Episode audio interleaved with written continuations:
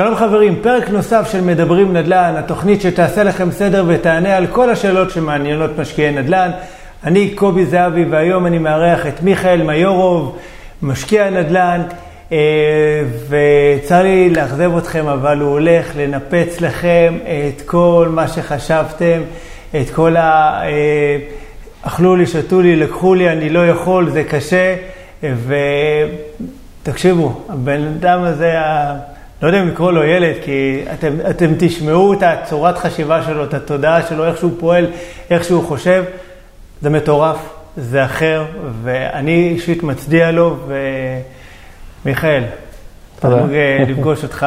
תודה, שמחתי גם, שמחתי גם. וזה ככה, סתם אה, ככה הרמתי טיפה, אני בטוח שללא אה, ספק אתה הולך להעיף לנו את הפוני, אמנם לא הארכתי שיער, אני עדיין עם קרחת, אבל נסתדר גם עם זה. נסתדר. אז מה העניינים ככה? בוא... בסדר. תספר קצת על עצמך. אה, יש לנו מסורת שאנחנו אוהבים להתחיל מההתחלה, אז לא נתחיל ככה מהלידה, נתחיל קצת איך כן. בכלל התגלגלת לכל העולם הזה של הנדל"ן, איך בחורצ'יק בן 22, כן, 22. בן 22, אוקיי, משקיע, סדרתי. אה, עושה המון המון המון המון עשייה בנדל"ן, אני פשוט אתן לך את הכבוד לספר. אז יאללה, המיקרופון שלך, מיכאל. אה, אני בן 22, אה, התחלתי את עולם הנדל"ן בגיל 17. את העולם הפרקטי של עולם הנדל"ן התחלתי בגיל 18. בלי רקע כלכלי כלשהו, בלי משפחה יציבה כלכלית מסטטוס של להשקיע בנדל"ן. אימא מוכרת בסופר ובים המלח קוסמטיקה.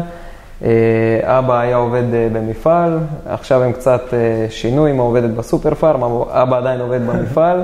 אוקיי. Okay. מהבית הכי רגיל שיש בדימונה, אני במקור דימונאי, התחלתי ככה להתעניין מה זה נדל"ן, איך זה עובד. וככה בהתחלה הייתי מלצר, כמו כל בחור צעיר שמתחיל איפשהו את העבודות הראשונות שלו. כן.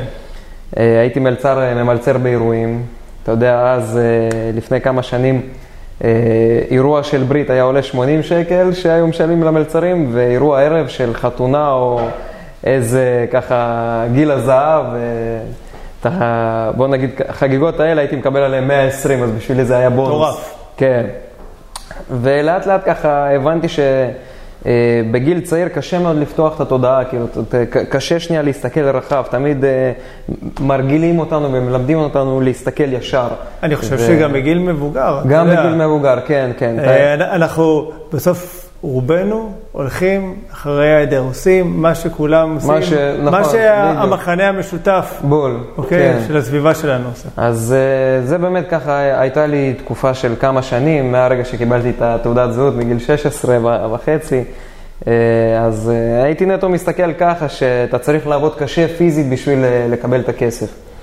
ואחרי זה לאט לאט התפתחתי ונהייתי מלצר יותר טוב, אז הלכתי כבר לעבוד בתלוש מסודר והכל ב, אה, בים המלח, ושם אה, ככה הייתי אחראי על אה, כמה שולחנות שהביאו לי את האחריות להיות אחראי עליהם. ולאט לאט התחלתי ללמוד איך לדבר עם אנשים, איך להגיש את עצמי, איך לקבל יותר טיפים מאותו השולחן. כן. ובסופו של דבר אתה צריך להבין, כולנו אנשים. אה, לא משנה מה אתה מוכר, קודם כל אתה מוכר את עצמך, אתה מוכר את הרגש, אתה מוכר את, ה, אה, את השירות שאתה מביא לאותו הבן אדם, ואם זה מלצרות או כל מוצר אחר בעולם שלנו, כי בסופו של דבר הכל זה אינטראקציות בין בני אדם. ומלצרות זה משהו שמאוד עזר לי לפתח את האינטראקציות האלה ובאמת ללמוד איך הצד השני מגיב לאותה סיטואציה שאני נמצא. אם אני בא ואם אני מגיש את עצמי, אני, אני המלצר שלכם היום, בחיוך, בכיף, כן. אז החוויה של אותו הבן אדם שהזמין את הסטייק, היא תהיה שונה לחלוטין, אם פשוט הייתי שם את הצלחת והולך. ולאט לאט למדתי את זה, וראיתי שככל שאני מחייך יותר עם הבן אדם, קודם כל חיוך זה משהו שתמיד נכון. היה פותח לי את הדלתות. וככל שראיתי שאני מגיש את עצמי עם יותר אנרגיה, יותר אכפתיות, יותר חיוך, יותר תשומת לב, יותר פוקוס אה, להאם הם נהנים והכל בסדר, ככה הייתי מרגיש שקיבלתי טיפים יותר. כמובן שפתאום מגיעה התקופה שאתה אומר, אוקיי, זהו, כאילו, אני מלצר, מה הלאה, מה השלב כן. הבא?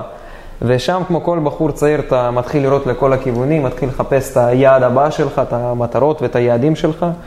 והתחלתי להיזרק פשוט על הכל, שוק ההון. אתה אומר כמו כל בחור צעיר, אתה באמת מאמין ש...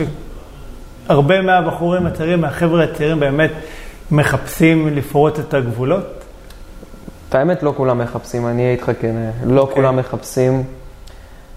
אני אגיד לך יותר מזה אפילו, הרבה לא מאמינים בעצמם שהם יכולים להגיע לאיזושהי תוצאה. הם לא, לא מספיק מאמינים שהם יכולים לתפוס שנייה, סליחה על הביטוי, את הביצים ולקחת איזשהו צעד רציני בחיים. היה לי הרבה מאוד פחדים. אני בדיוק בן אדם כמו מישהו מאחורי נכון. המצלמה, או בדיוק כמוך. אני בטוח שגם עכשיו יש לך. חד משמעית, כמו כל. בן אדם, לפני איזושהי עסקה גדולה שאני רוצה להיכנס אליה. עדיין יש את הפחד, את החששות. היו לי גם נפילות בדרך, אה, לא, לא משמעותיות שהפילו אותי, אבל גם אם יהיו, אני חושב שצריך פשוט שנייה להירגע, להבין מה עשית לא נכון, איפה עשית, כן. או באיזה גישה ניגשת לעסקה. אנחנו עוד נדבר באמת על זה. בדיוק, לנתח פשוט את העניין ולנסות לצעוד הלאה. הרי אם הפסדת, הפסדת כסף, אבל צברת ניסיון. נכון. אתה מבין? שכר לימוד. אז בדיוק, שכר לימוד, חד משמעית. כן. וככה בתור בחור צעיר התחלתי לגשת לשוק ההון, כל מיני קורסים בפיתוח אישי, נדל"ן, ופתאום נדל"ן התחיל לקרוץ לי. ושמעתי מכמה אנשים שהגיוני לקנות איכשהו את הבית, איכשהו לשפץ אותו ואיכשהו למכור אותו, ומזה איכשהו אתה תרוויח כסף. איכשהו. אז תמיד עניין אותי האיכשהו הזה, איך ומה אני צריך לעשות בשביל באמת להבין איך אני יכול לקנות בית. בלי כסף, בלי ידע, בלי איזה שהם כלים. התחלתי להיכנס אה, ולכתוב קורס נדל"ן, כמו, אתה יודע, כמו שבא לך ללמוד משהו, אותו הדבר. קראתי הרבה מאוד ספרים, אה, ככה בגיל 17, אה, שזה היה אבא עשיר אבא אני, שפותח להרבה מאיתנו את הראש. נפוליאון היל, חשוב והתעשר. מדהים. מגע הזהב של דונלד טראמפ גם. אז ככה, היו איזה חמישה-שישה ספרים שבאמת פתאום קצת התחילו להרחיב לי את התודעה שלי. ולאט לאט uh, החלטתי לקחת כמה צעדים ונרשמתי לכמה קורסים uh, בתחום הנדל"ן. תראה, שם לימדו אותי אך ורק תיאוריה. לימדו אותי קצת איך להסתכל על הנדל"ן, מה זה נסח טאבו, כן. איך, איך בכלל לגשת לעניין הזה. ומשם קיבלתי את התיאוריה. חוזר לבית, אתה מבין, אוקיי, עומד מולך מרצה, מלמד אותך תיאוריה, אולי הוא בעצמו יזם כמה עסקאות, אבל מה הלאה, מה אתה עושה הלאה? והתחלתי לחקור את זה בעצמי, כי בסופו של דבר צריך להבין, כל קורס כזה, או כל איזשהו ספר, זה נטו פתיחה של הדלת. נכון. השאלה אם אתה רוצה לפתוח אותה עד הסוף ולהיכנס ולהמשיך ללכת אה, לתוך הסדר. חושב שהדלת נפתחת, השאלה אם אתה בוחר להיכנס. השאלה אם אתה בכלל בוחר להיכנס. עם שתי הרגליים או עם רגל אחת, כי יש כאלה שרק דוחפים את האצבע למים. דוחפים, מסתכלים ויוצאים שנייה, לא לבדוק אם המים קרים. אני אומר קפוץ. כן, כן. מקסימום. הרי אם אתה קופץ למים הקרים, בשניות הראשונות הם באמת קפואים וכל הגוף צמרמורות, אבל אחרי זה לאט לאט, אם עכשיו אתה מתחיל לדפוק שחיות, אתה מתחיל לחמם את הגוף. שמע, אני הייתי שוחה שנים. אוקיי? שבע בבוקר כבר הייתי עם כל הזקנים של רמת גן בבריכה. היו ימים, גשם, סופות בחוץ, אתה מסתכל, אתה אומר, בואנה, אני משוגע בכלל שאני נמצא עם בגד ים והולך לקפוץ למים האלה. אה. עכשיו, אתה קופץ, הם קרים, בשנייה הראשונה שהגוף פוגש את המים, המים קפואים. נכון. בסדר? אבל אחד קפצת למים וזהו, אתה, אין טעם לצאת, עד שהגעת לצד השני של הבריכה, זהו, כבר גוף חם. אתה שוכח מזה שאתה מרגיש שאתה מלך העולם. אתה יוצא וגשם, אחר כך מקלחת, נכנס לאוטו, אתה אומר, וואו. עשיתי את שלי. בדיוק. כן. פרצתי עוד איזה גבול, עשיתי עוד כן. איזה משהו, זה מדהים. אז uh, ככה הכל התחיל באמת מתיאוריה, ויום אחד פשוט החלטתי לקחת את כל התיאוריה וליישם בפרקטיקה. קניתי קלסר. כן. והתחלתי להסתובב uh, ככה בכמה שכונות נטו בבאר שבע, שבהתחלה לא הבנתי בכלל איך לגשת ומה לעשות. אז אה, יום אחד ניגשתי למרצה ואמרתי לו, אוקיי, כאילו, איך אני עושה פרקטיקה? אה, יצא לי שהוא ככה חיבר אותי לאחד הבעלים של משרדי תיווך כאן בבאר שבע, ובתור בחור בן 17 שהגיע לעשות נדל"ן, כולם הסתכלו עליי, כאילו, עוד לא, אין לך עוד זקן, אין לך כלום, כאילו, כן. כאילו, מסתכלים עליך ילדון, כאילו, לך תלמד. ואמרתי, אני רוצה להתעסק בנדל"ן. ולא לקחו אותי רציני, אני מדבר איתך מה עם בית ספר באמת גיל 17 וכן? אני הלכתי מוקדם, אז בדיוק זה היה בסיומת של י"ב, זה היה ב finish. אוקיי. אה, וזהו, ככה אז התחלתי לאט לאט, במקביל הייתי עוד ממלצר. כאילו הייתי עובד שישי שבת, כי בים המלח שבת זה 150 אחוז, אז כביכול בשישי שבת אתה עושה את הכי הרבה טיפים, כי זה הכי הרבה שמגיעים לים המלח. וזה גם 150 אה, אחוז. אז אתה עושה ביומיים כמו שאתה עושה בשלושה ארבעה ימים רגילים. אז הייתי ממשיך לעבוד שישי שבת אה, בים המלח, ומראשון עד חמישי הייתי מגיע. לפעמים אפילו היו ימים שהייתי עובד חצי יום שם, ומגיע משלים את החצי יום פה. אז כשהגעתי למשרד אה, תיווך הזה, לא כזה הסתכלו עליי ברצינות, לא קיבלו אותי ברצינות, ולאט לאט, אתה יודע, אתה מתחיל להכיר אנשים, אתה מתחיל להשתפשף, אתה מתחיל לשדר שאתה כן רציני, אפילו שהפרצוף אומר כן. שלא, אתה ילד, אה, אין מה. והייתי מאוד רוצה אם אז שהמתווכים יתחילו לקחת אותי איתם לפגישות. כולם היו מסרבים לי. אף אחד לא היה אומר לי, מיכאל, בוא תבוא איתי. אז uh, לאט לאט התחלתי לקנות איזה מיץ תפוזים, איזה מאפים, בבוקר פתאום, תחשוב, המתווך פתח את הבוקר שלו, פתאום בא הבחור הצעיר הזה, מיכאל, שככה חופר לכולם במשרד, מביא מיץ תפוזים ומאפים ואומר, מה נשמע, מה שלומך, מה אתה הולך לעשות היום. הייתי קצת סוג של חופר, אבל uh, בסופו של דבר רציתי שיענו לי על השאלות שיש לי לשאול. Uh, ולאט לאט ככה התחברתי לכמה מתווכים במשרד ההוא, וכל אחד פתאום יצא לי ללכת לאיזה פגישה קטנה. מכל אחד אתה פתאום צובר איזשהו אה, ניסיון, אפילו לא, אם זה לא פרקטי, מילולי, אתה שומע כן. שני אנשים מדברים על איזושהי עסקה או על איזשהו מחיר או איך הם מנהלים משא ומתן. ומכל אחד התחלתי לאט לאט ללמוד אה, איך בכלל פועל הדיאלוג של ה, אני רוצה לקנות בית או אני רוצה למכור לך את הבית. אה, וככה הכל התחיל, ולאט לאט התחברתי לאחד המתווכים יותר.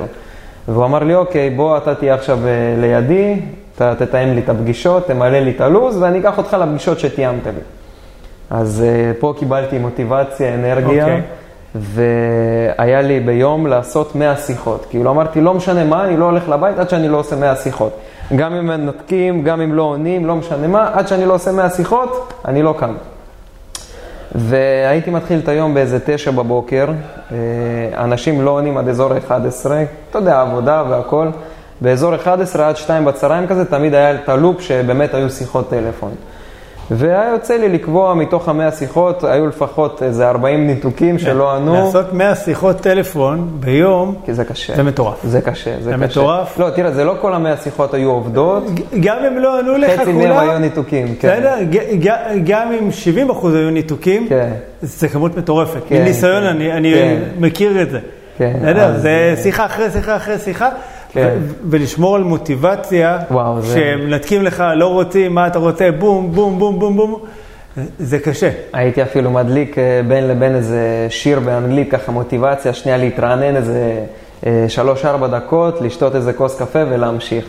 והיה יוצא לי לתאם איזה שתיים-שלוש פגישות ביום, והמתווך היה בא איתי, ולאט לאט ככה, אתה יודע, עוד צעד קטן, עוד שומע משהו, עוד מקשיב למשהו. במקביל, שוב, הייתי עובד במלצרות. כל זה, ובמקביל הייתי מלצר כי לא הייתה לי הכנסה. אני, אה, המשרד היה בבאר שבע, ואני במקור דימונאי. אז תמיד הייתי גם צריך לנסוע, לתדלק, ולבחור צעיר שאתה כן. יודע, ההכנסה שלוש-ארבע, גם ההוצאה של הדלק והאוכל והתחזוקה, עם כל מיני פינוקים קטנים, זה גם שלוש-ארבע. אז uh, לאט לאט ככה התחלתי לצבור יותר אינפורמציה, ויום אחד אמרתי לו, אוקיי, מה אני צריך לעשות בשביל לסגור גם עסקה כמוך? והוא אמר לי, תראה, יש לי כמה בתים להשכרה, לך ת, תציג את הבית, תתחיל לפרסם בפייסבוק, תראה אם אנשים יתחילו לפנות אליך, תראה את הבית, תציג. את שאר העניין, עם הלסגור חוזה והכל, המתווך כבר uh, ייקח על עצמו. אמרתי, אוקיי. התחלתי ככה לרוץ בין נכסים שקיבלתי מפתחות. הבנתי, וואו, אשכרה בן אדם שמח עליי והביא לי מפתח. כן, כאילו של של בית. הדירה. בשביל בחור צעיר בן 17 זה, בוא נגיד ככה, לא, לא משהו פשוט, כאילו פתאום לקבל, אה, דקה ברשותך, זה משהו פתאום אה, לא רגיל, שסומכים עליך, אשכרה מביאים לך מפתח עם איזה 500-600 אלף שקל ששווה כן. הבית, ולך תציג אותו ללקוחות. והבאתי כמה דיירים, ופתאום איזה זוג אמר, אוקיי, אנחנו רוצים להתקדמים, כן. אה, להתקדם. מפה פתאום שוק, blackout, כאילו, אתה אומר, אוקיי, מה אני עושה כן. מפה? כן, אמרו לי כן, מה אני עושה מפה? כן. התקשרתי אתה למתווך. יודע, רוב האנשים מפחדים שיגידו להם לא. אבל הרבה פעמים הם הרבה יותר מפחדים שאומרים להם כן, כי אז הם צריכים לעשות פתאום משהו עם זה. כן, כן, בסדר? זה נכון. פרדוקס כזה. נכון. אז התקשרתי למתווך, אני עושה לו מה לעשות, וכולי מתרגש והכל. והוא עושה לי, פשוט תביא אותם למשרד. אמרתי, אוקיי, השבתי אותם אצלי באוטו, נסענו למשרד, מגיע. הוא הוציא חוזים, סיפר האם אה, הבית מתאים להם, הכל כמו שצריך, אה, הסביר להם על החוזה. ואני כל זה יושב מהצד, מקשיב, לומד, ואשכרה הוא סוגר את העסקה, הוא מתקשר למוכר, הוא אומר, הזכרתי את ה... לבעל הנכס, הזכרתי לך את הנכס, אתה צריך לשלם לי את החודש פלוס מע"מ. ואני שומע בצד השני שאומרים לו, אוקיי, תשלח לי את החוזה עם הצ'קים אה, בדואר והכל טוב. ואני יושב ואני לא מבין כאילו מה, אשכרה, מה קרה כן, פה, מה- מה, מה הלך פה לרגע. והמתווך בא ועושה לי, סגרת את העסקה הראשונה שלך, אפילו שזה שכירות. ואני כולי מתלהב והכל, ולא אכפת לי מהכסף נטו, שיצא איזשהו מסלול שהבאתי לזה סוף. כן. ותמיד כשאחרי כל סוף מסלול, פתאום יש לך את התיאבון לעוד מסלול נוסף. לפני שנפתח התיאבון, אני, שאלה שמעניינת אותי, אוקיי? מה הסביבה אמרה? הרי, אוקיי, שיתפת בטח את החברים, את המשפחה, את כן. ההורים, אוקיי, אני עכשיו רוצה להיכנס לנדל"ן. אני אני לך הולך מה. ללמוד עכשיו נדל"ן, אני הולך לעשות נדל"ן. מה אמרו לך? איך הסביבה המשפחה הגיבה? הייתה מאוד נגד, רצו שאני אלך אה, לעשות תואר, ללמוד, אה, ולהיות כמו, כמו כולם. כמו כולם, כן. תואר באוניברסיטה, מהנדס, משכנתה, בית, רכב, אה, משפחה, זהו בגדול. אה, ואני לא אחד שיכול ללמוד, אה, לשבת וללמוד שעות על גבי שעות, הבנתי את זה עוד מהבית ספר שהיה לי מאוד קשה. אה, ובגדול, תשמע, גם החברים אפילו לא היו כזה בעד מהבחינה ש... תשמע, אתה מורח את הזמן, אתה עושה כן. אחלה משכורת במלצרות, אז לך תלמד משהו, תשקיע במשהו אחר ומשם אולי תתפרנס. כי היה לי איזו תקופה ששלושה חודשים הייתי נוסע למשרד הזה ולא הייתי מרוויח שקל. אז אה, אתה יודע, כשאתה יושב עם החברים באיזה בר או בערב, באיזה ישיבה, ופתאום שואלים, נו מה, איך הולך בנדל"ן? אין לך מה להגיד, כאילו, כן. איך הולך בנדל"ן? אתה שותק. אז אה, אתה אומר, מכרו לך את בסדר. החלום הזה, אה? כן, כן, כן. בדיוק, copy paste, מכרו לך את החלום, כן, אה, אתה חושב שאתה תהיה נדל"ני? זה שמכר לך נדל"ן. את הקורס, הוא היחיד שהרוויח. הוא היחיד נכון? שהרוויח, חד משמעית, זאת הגישה. הוא הבטיח לך שאתה תצליח? כן. לא, לא. אתה, לא מתאר אפילו כמה, לא, כן, כמה מילים כאלה אפילו באמת לקחתי. ללב. לא, לקחתי ללב את המילים האלה, ואת האמת, כמו לכל בן אדם, היו רגעים שרציתי לעזוב, כאילו, רציתי שנייה להרים ידיים וזהו. ובאותו רגע שסגרתי את העסקה הראשונה, קיבלתי כלום כסף, כי זה היה נטו עסקת שכירות, ועוד התחלקתי אחרי זה עם המתווך, קיבלתי כמה מאות שקלים בודדים. ואני אשכרה חוזר לבית, ואני מבין שעשיתי עסקה. כאילו, מיכאל, הראת בית, סגרת את האנשים, הם סמכו עליך, המתווך החתים אותם על החוזה, כל זה קרה לך מול העיניים. מה מונע ממך לעשות קופי פייסט לאותה משוואה? אבל עכשיו זה שאתה תהיה אחראי על כל התהליך. אה, אז התחלתי ממש ללמוד מה זה חוזה, איך הוא פועל, אה, מה זה מבחן המתווכים, איך זה להיות מתווך. ולאט לאט התחלתי לפגוש עוד אנשים בעולם הנדל"ן, כי פתאום אתה משנה את הסביבה שלך, אתה משנה את האנשים עם המחשבה השונה שלהם, כי לפני זה אם אתה יום יום הייתי סביב מלצרים, אז השיחות הן גם, אתה יודע, כל אחד על החיים שלו, על המלצרות, הטיפים, כאילו, תמיד איפה שאתה שם את עצמך, אתה מקיף את עצמך בסביבה של האנשים נכון. האלה. אם אתה רוצה להיות מלצר טוב, תקיף את עצמך סביב מלצרים. אתה רוצה להיות איש אה, נדל"ן, תקיף את עצמך סביב נדל"ניסטים. אז כרגע המשוואה ששמתי את עצמי בה זה היה מתווכים. ואת האמת להגיד לך, לא כל כך עניין אותי עולם התיווך, כי תמיד היה בא, נכנס איזה יזם למשרד תיווך, וכל המתווכים רצו לתפוס אותו, כי הוא כביכול היזם, בעל כסף, זה שקונה ומשלם. כן. אז uh, המתווכים תמיד רצו את אותו היזם שמגיע לרכוש כמה נכסים. ותמיד עניין אותי, מה היזם הזה עושה שונה מהמתווך, שהוא למעשה מייצר את העסקה עצמה, כי המתווך נטו מביא לו את העסקה, היזם חושב מסביב לקופסה, הוא משביח את הנכס, הוא מוכר, אז בשבילי כל זה היה סינית, כאילו אמרתי, אוקיי, הבן אדם איכשהו קונה בית, כאילו. אני עם המשפחה שלי כל החיים גרתי בדירה אחת ששווה 400-500 אלף שקל וזהו. איך הבן אדם מגיע למצב שהוא קונה כמה נכסים כאלה, כאילו מאיפה הכסף, נכון. מאיפה, ה- סליחה על הביטוי, עוד פעם, הביצים, כאילו לעשות את הצעדים האלה, לקחת משכנתאות, לקחת הלוואות, כאילו, איך? ולאט לאט יצא לי ככה לתקשר עם כמה יזמים כאלה שהתחילו להגיע למשרד, ולא היה לי יותר מדי מה להביא מעצמי, אז גם לא שיתפו איתי יותר מדי פעולה. אז uh, פשוט הייתי נוכח בכמה פגישות שהמתווך היה מציג את הנכסים ליזם. אז הייתי מסתכל איך היזם בכלל בוחן את העסקה. ותראה, אני אגיד לך את האמת, לא משנה כמה קורסים למדתי, מלמדים אותך שוב, תיאוריה, איך לגשת, מה לעשות בקטע התיאורטי, מה זה נסח טאבו, כמה מטראז', מה הקומה, מה המחירי שוק, זהו. אבל כשפתאום אתה רואה אשכרה בן אדם נכנס עם המתווך, שזה היזם למעשה, לנכס עצמו, איך פתאום האיכות מחשבה שלו משתנה ואיך הוא שנייה מתחיל לנתח את הרדיוס כן. בתוך הנכס. האם לשבור את הקיר, האם פתאום לחלק פה את הבית, האם להחליף את המטבח. ואחרי כמה פגישות כאלה, אני מתחיל להבין שזה מציאותי. הדבר היחיד שתמיד הפריע לי זה איך מממנים את כל העניין הזה, מאיפה מביאים נכון. את הכסף. איפה הכסף? כי כשאתה פותח את העובר ושב, ואז בתקופה ההיא ואתה רואה 3-4 אלף שקל בעובר ושב, ויש פה נכס שרק המטבח שם עולה פי שתיים מהעובר ושב שלך, אתה אומר, אוקיי, כן. מה אני צריך לעשות בשביל זה? ולאט לאט אתה מבין שיש דבר כזה הלוואות, ריביות, מסלולים, מלא מסלולי מימון, חברות חיצוניות שמביאות לך את המימון הזה. כמובן, כל עוד יש לך איזושהי עסקה ואתה יכול להביא איזושהי התחייבות. אז אני הייתי, ברוך השם, מלצר עם תלושים ועם הכנסה קבועה. אה, וככה התחלתי, בחרתי לעצמי אזור. יצא לי ככה לדבר עם כמה יזמים. אז זה היה בשכונה ד' סביב אוניברסיטת בן גוריון. והתחלתי ממש אה, לחפור שם, לעשות חקר שוק מהקורסים שלמדתי בתיאוריה ומהיזמים ששמעתי בשטח. וככה יצא לי למעשה למצוא כמה עסקאות קטנות, שעוד פעם, אני ידעתי שאני לא הולך לקנות אותן ב-100%, ידעתי שאין לי כסף, אבל ידעתי שאני יכול להביא מישהו עם הכסף ולהיות איכשהו איתו בתהליך, לראות איך הוא משפץ, איך הוא עושה. כן. וככה באמת מצאתי כמה אנשים כאלה שהבאתי להם את העסקה, למעשה אה, הייתי סוג של מתווך, לא למעשה טיווחתי את העסקה, הבן אדם פשוט בא וקנה והוא אמר, אוקיי מיכאל, תפתח עסק פטור, תוציא לי חשבונית, אני אתגמל אותך פה ושם, תהיה אחראי, תעשה זה, זה, תוציא לי חשבונית. אמרתי, אוקיי. לא עניין אותי הכסף, עניין אותי נטו ללמוד, להבין איך הוא עושה את זה. כן. ויצא לי לעשות כמה עסקאות כאלה איתם ביחד, שאני למעשה הייתי יד ימינו של המשקיע. אה, היד ימינו שנטו פעיל בשטח, לנסוע להביא את הדלתות, הייתי מעמיס אצלי במיצובישי את הדלתות, לנסוע להביא את המקלחרון, להביא את הברזים.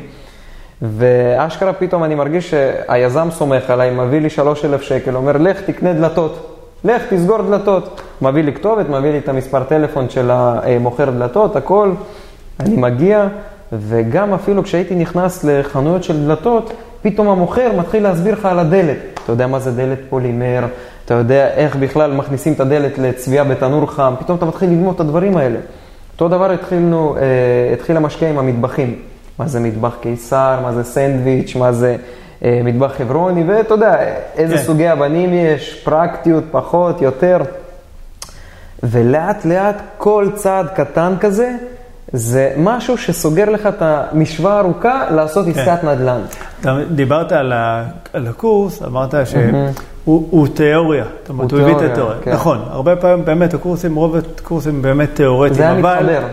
אבל העניין הוא שהם השער הכניסה. גם אני, שהלכתי, עשיתי את הקורס, הגעתי, לא ידעתי מה זה נסח טאבו, ישבתי, הלכתי ללמוד, ולא, באמת, לא ידעתי כלום. נכון. אבל אם לא הייתי הולך, בסדר? כנראה שגם לא היינו נפגשים היום אה, לרעיון הזה. נכון, חד משמעית. זה לא, לא היה קורה, זאת אומרת, הרבה דברים לא היו נולדים אם לא הייתי עושה את הצעד הזה.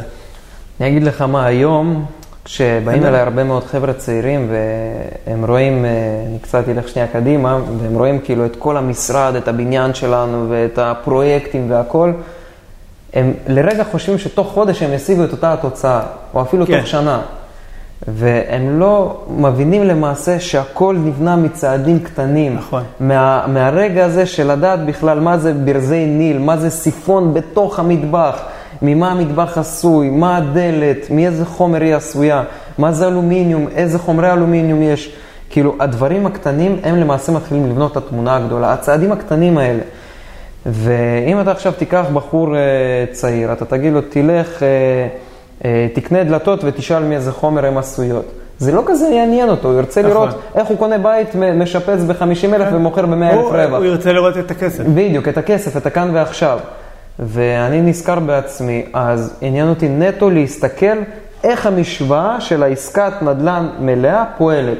נכון. וזה לקח לי זמן להבין את זה. לקח לי חודשים על גבי חודשים בלי יצירת כסף. אתה יודע, פה ושם כמה מאות אלפי שקלים, לא מאות אלפי שקלים, כן. כמה מאות או אלפי שקלים, להבין אה, איך פתאום אתה קופץ באמת לעשרות ומאות אלפי שקלים זה משהו שעדיין לא הבנתי. לי לקח אישית מעל שנה לייצר את העסקה הראשונה. הייתי כל שבוע בשטח, ואתה יודע, תכלס, לא, אגורה לא הרווחתי, לא שקל. בדיוק. ואת- ורק עלה לי, אתה יודע, דלק ואוכל כן, ו- כן. ו- והכול. ואני זוכר שחברים אמרו לי שאני סתם מבזבז את הזמן, כי אתה יודע, אני נוסע וחבל לי יום עבודה וכאלה, והתחילו לעשות לי כל הזמן חישובים. כמה יום כמה- עבודה אצלי כל יום בקליניקה שווה. וכאלה, וכמה אני מפסיד, ותראה, אתה מפסיד אלפי שקלים בחודש בשביל החלום, לך, כל מיני סיפורים. אבל אני הייתי חדור מטרה, ידעתי בדיוק מה אני מחפש, וידעתי מה אני רוצה להשיג, ו, ואני חושב שהנחישות וההתמדה היא, היא מפתח מאוד מאוד חשוב כאן, מאוד חשוב, מאוד. אוקיי? אני אגיד לך... והרצון ללמוד, וזה משהו שמאוד מאפיין אותך, אוקיי? כן. שאתה עם רדר, דר, אה, רדארים פתוחים. בדיוק, רדארים פתוחים. זה כמו שאמרתי, לפתוח את התודעה, כי אז הבחורצ'יק שמלצר את השולחנות, הוא חשב רק על הטיפים. כן. ופתאום אתה מתחיל להבין שבעולם הזה יש עוד מיליון ואחד דברים ועוד מיליון ואחד מחשבות של בני אדם בדיוק כמוך. נכון. ויש להם תוצאות, הם איכשהו משיגים, ואז אתה שואל את עצמך, ממה אתה שונה מהם? למה הוא השיג ואתה לא יכול? ולאט לאט ככה התחלתי להבין איך למעשה המשוואה הזאת נבנית של העסקת נדל"ן. הבנתי שאני צריך לקבל אישור עקרוני, הבנתי שאני צריך לקחת הלוואה משלימה להון בשביל לרכוש את הבית. הבנתי שהייתי צריך תלושים עם הכנסות מסודרות. אז התחלתי שנייה לקשור את החגורה, כמו שאומרים, אפילו שהייתה לי הכנסה של 5-6 אלף, והיו לי הוצאות של 4-5, כי הייתי כל יום נוסע, אוכל בחוץ, קונה פה ושם בגדים, אז פתאום אמרתי, מיכאל, אתה צריך להוציא רק 1,000-2,000 שקל בשביל שאם אימא שלך תחתום עליך ערבות, עוד איכשהו יאשרו איתה ביחד, שתקבל איזשהו כן. אחוז מימון. וזה באמת מה שקרה. אה, אחרי שנה שקשרתי את החגורה, אה, הייתי עובד במלצרות, אה, עשיתי כמה, עוד פעם, עסקאות עזרה, כמו שאומרים, למשקיעים, ופה ושם כמה אלפי שקלים, במלצרות כמה אלפי שקלים, בטיפים כמה אלפי שקלים, וצברתי הון, שאז בתקופה ההיא אה, צברתי בעובר ושב 60 אלף שקל. אה, זה היה בשנה ו- וקצת, אה, בכל העשייה שלי מבחינת עולם הנדל"ן והמלצרות. ואחרי זה כמובן אני מבין שבשביל עסקה אתה צריך לפחות פי שתיים מזה, 120-130 הון עצמי, ואז על זה אתה לוקח עוד משכנתה. ואז ההחזר החודשי שלך הוא יהיה סביב ה-3,000 שקלים. הבנתי, אוקיי, בהחזר החודשי אם אני אעבוד מלצר אני אוכל לעמוד. אבל אני לא אוכל לעמוד במימון, כי כרגע זה, אין לי הכנסות יותר מדי כן. גבוהות. אז באתי לאימא שלי ואמרתי לה, בגיל 19, "אה, אמא, אני רוצה לקנות אה, בית. היא אמרה לי, מה, מה, מה אתה קרה? מפגר? מה שתית? מה, מה, מה הולך איתך? איזה בית? אתה בן 19, לך, לך תלמד, תעבוד, כן. תחסוך כסף, אין לך כסף בכלל אה, לקנות את המטבח בבית, מה, איזה בית? ואז באמת היה לי את השיקול בין לקנות רכב ללקנות בית. כאילו, שתבין, אתה יודע, עוד פעם, בחור כן. צעיר, בא לך להתחדש, לקנות איזה רכב ב-50-60 אלף, מרכב של 5-6 אלף, לקפוץ לרכב של 50-60 זה וואו. כן. כן. אז uh, לרגע עצרתי את העניין עם האוטו ואמרתי, אמא, אני רוצה בית. ראיתי נדל"ניסטים, הבאתי את אמא שלי למשרד, שהיא תראה מה אנשים עושים. שזה ו- גם יפה, שאתה יודע, כן, אמא ילד שלי- בן 19 רוצה, כן, כאילו, כן. מעדיף לקנות בית ולא אוטו. כן, נכון. חשבתי יותר באמת אה, על העתיד שאני מוכר את הבית, ואז יש לי כסף גם לאוטו וגם לבית. כן. אז אה, היה לי מאוד קשה להביא את אה, אימא למשרד, בסוף יצא לי להביא אותה, והיא ראתה אשכרה גם מתווכים שעובדים ועושים משהו עם עצמם, ובאים על רכבים שהם נראים טוב ועושים מזה כסף. ואימא שלי דוברת רוסית, היה לה קצת קשה עם העברית, אז uh, מצאתי גם מתווך uh, דובר רוסית, שביקשתי ממנו פשוט להביא לה איזה בריף קצר עולם הנדל"ן, ככה איזה חצי שעה לשבת, והוא ישב איתה וסיפר לה. ובוא נגיד ככה, זו עבודה של כמה חודשים, אני מול אימא שלי, בשביל שהיא תסמוך עליי, לחתום ערבות. ותסכים. תחתום, ל... כן, וואו. לערבות. ומגיע היום שהיא באמת אה, מאמינה בי והיא תומכת. ו... מה מה היה היום הזה שככה, מה גרם למהפך הזה? היא ראתה שאני כל כולי בזה. היא, היא ראתה שפתאום לבן שלה נוצר איזשהו סדר יום, שלא משנה מה, עד שהוא לא מסיים את הסדר יום, הוא לא מגיע לבית והוא לא יוצא עם חברים. הייתי מבטל, אה, לא הייתי יוצא בשישי שבת, כאילו ליהנות, ים וכאלה. הייתי עובד שישי שבת בשביל אה, להגדיל את התלוש משכורת, שההכנסה תאפשר אה, אה, את השליש כן. כן. משכנתה לעבור. ופתאום היא ראתה שאני ממש חדור מטרה ואני על בסיס יומיומי עובד, מגיע לבית, מתקלח, אוכל צהריים, טס למשרד להתחיל לעשות שטח. עובד במלצרות, אוכל צהריים, מתקלח, טס. ושישי שבת דופק כפולות בשביל אה, להגדיל את התלוש משכורת. וכמובן שפתאום, איך ששמתי לעצמי מטרה כסף ולהגדיל את ההון העצמי למעשה, אז התחלתי יותר לחייך לאנשים במלצרות, התחלתי פתאום לפנק אותם יותר, פתאום איזה צלחת חומוס קטנה, איזה צלחת חינה, תביאו לי עוד איזה 10-20 שקל, וככה לאט לאט לאט לאט, וכל הצעדים הקטנים האלה בנו לי למעשה את ה... כמו שאמרתי, את העו"ש של ה-60 אלף שקל, ואימא שלי ראתה שזה משהו שנעשה חודשים על גבי חודשים. ומשהו כנראה הביא לה את האמון שפתאום הילד שלה, אפילו שהוא בן 19, מתחיל להיות מסודר, מתחיל להיות אחראי. אה, תפסת ראש, התחלת... כן, מתחיל לחסוך כסף. העקביות והנחישות, אוקיי? כן. זה, אי אפשר להתכחש לזה, אי אפשר לעצום עיניים ולהגיד, טוב, הוא לא רציני. חד משמעית, חד משמעית. זה לא יום-יומיים. כן, אפילו, אפילו היה מצב שהם סגרו אה, חופשה באילת לאיזה שבוע. ואימא שלי אומרת, אה, סגרנו חופשה, יש לי עוד אח קטן, אה, ארבעתנו, אני אבא, אתה ואחיך. ואמרתי, כן. אמא, אני לא בא איתכם. היא אומרת לי, איך אתה לא בא? עכשיו, אילת, אתה יודע מה זה פינוקים, כן. להתפנק. אמרתי, אני לא בא. כלול, גלידות. כן, כן. כי ידעתי שאם אני לא אעבוד שבוע, התלוש שלי ייפגע. וכשמוציאים אישור עקרוני, אז מסתכלים נכון, שלושה, ארבעה תלושים אה, אחורה. אז אמרתי, אין מצב, אני לא עושה כלום. פה גם איזשהו סוויץ' נעשה לאימא שלי, ראתה שאני ממש חדור מטרה. ובמקביל כמובן שחיפשתי עסקאות, הייתי עושה חקר שוק, ונפלה איזו עסקה, בחור שמכר את הנכסים שלו ועבר לארצות הברית, מכר אותם דווקא במחירים מאוד טובים. אז אני כבר הייתי קצת יותר בקיא במספרים, כי שוב, שנה אתה כבר אה, מסתובב סביב אותם הנכסים, אותם המימדים, אותם, אתה יודע, מטראז', תכנון, אז אתה יודע פלוס מינוס מה המחיר לכל עסקה. אה, אז המחירים היו אז של העסקאות באזור ה-520 עד 550. והבחור פרסם את הבית ב-510.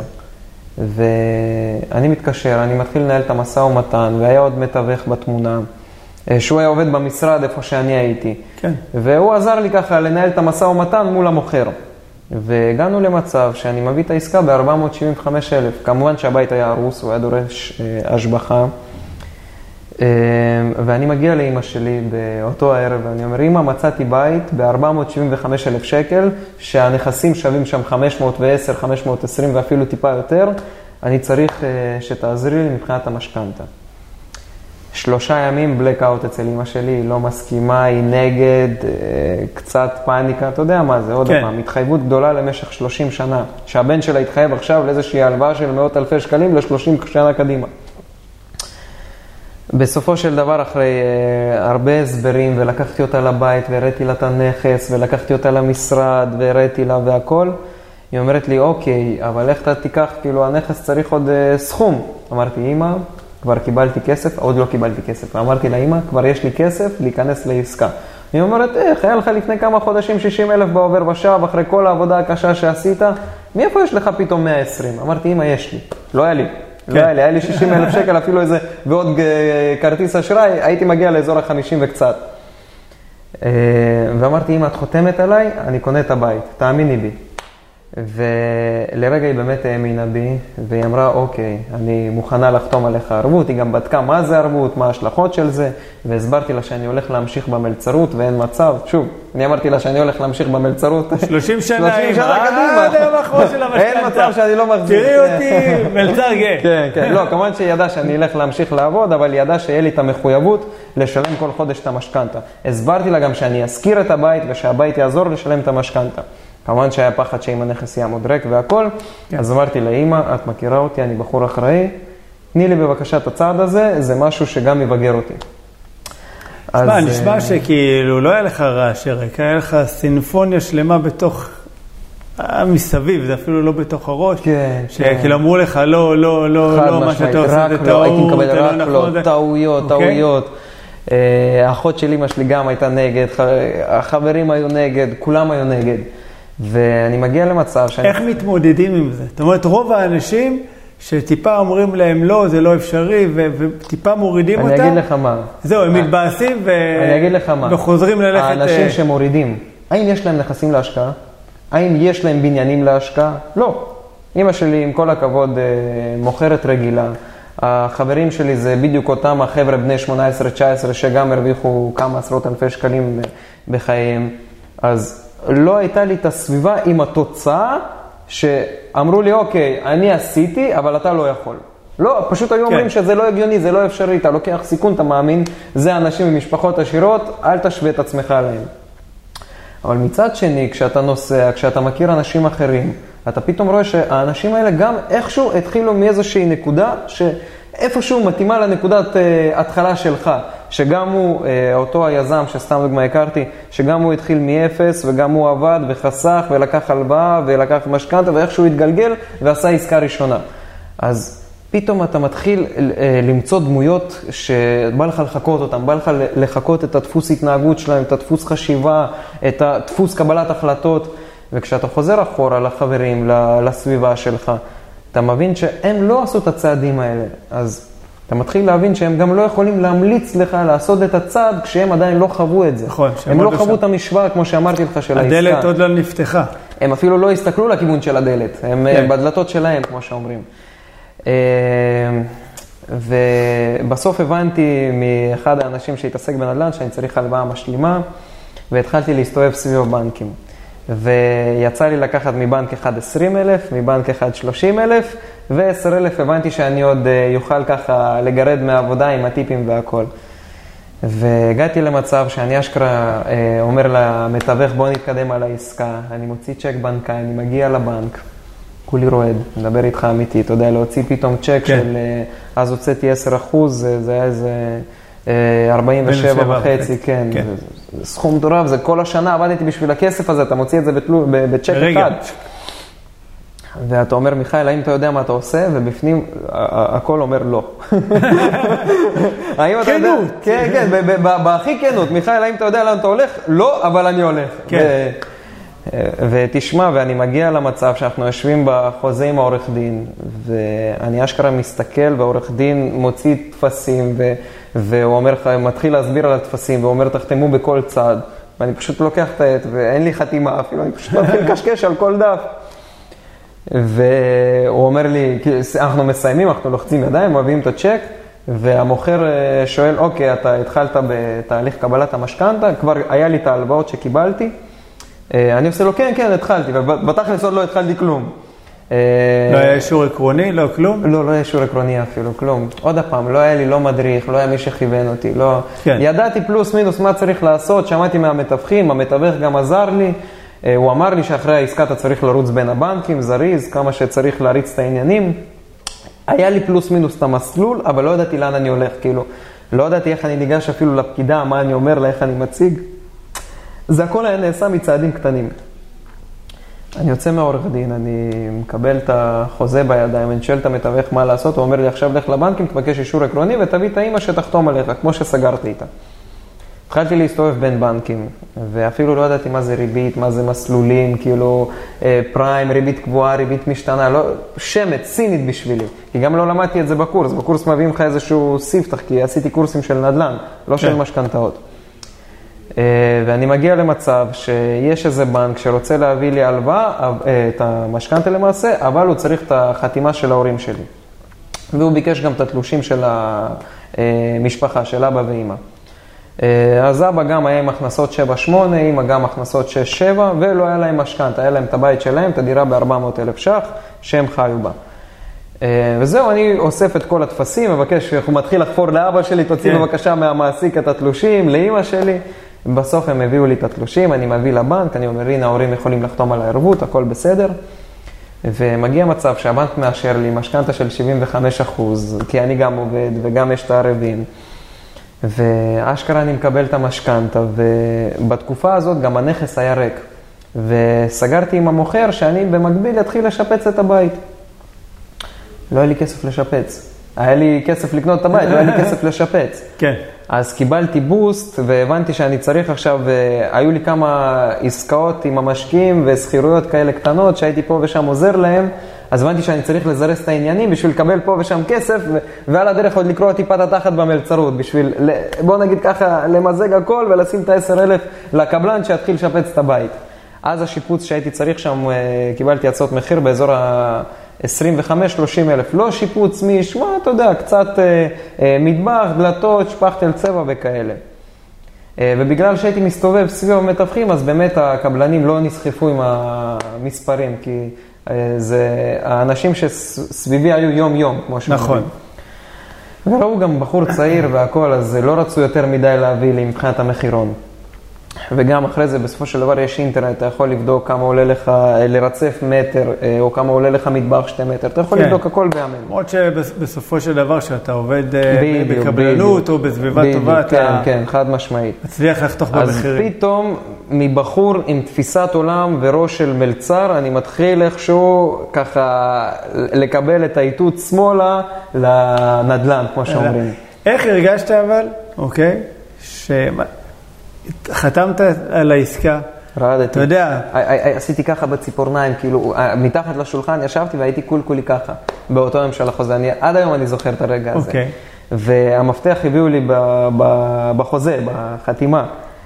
אה, זה מה שהמתווך סגר אה, לטובתי, כי הבית גם ככה היה ריק, והוא אמר שאני אשלם את הארנונה, חודשיים קדימה. אז... מתי אה, היה הרגע אבל של, מה אתה וואלה, עשיתי את זה? הרגע המרגש כשפתחתי את. הדלת, כשפתחתי את הדלת באותו ערב.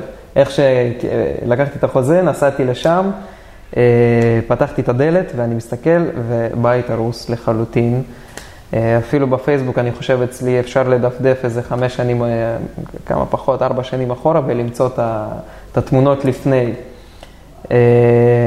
ואשכרה אני פותח את הדלת, אני נכנס, ואני מבין שמיכאל, עשית את זה. כאילו, עוד לא, זה היה עוד, עוד, לא קיבלתי את המשכנתה, כן? נטו חתמתי על החוזה, אבל כבר בפנים הבנתי שמיכאל, עשית את זה. אשכרה יש לך בית ל- שלך, כן. שלך.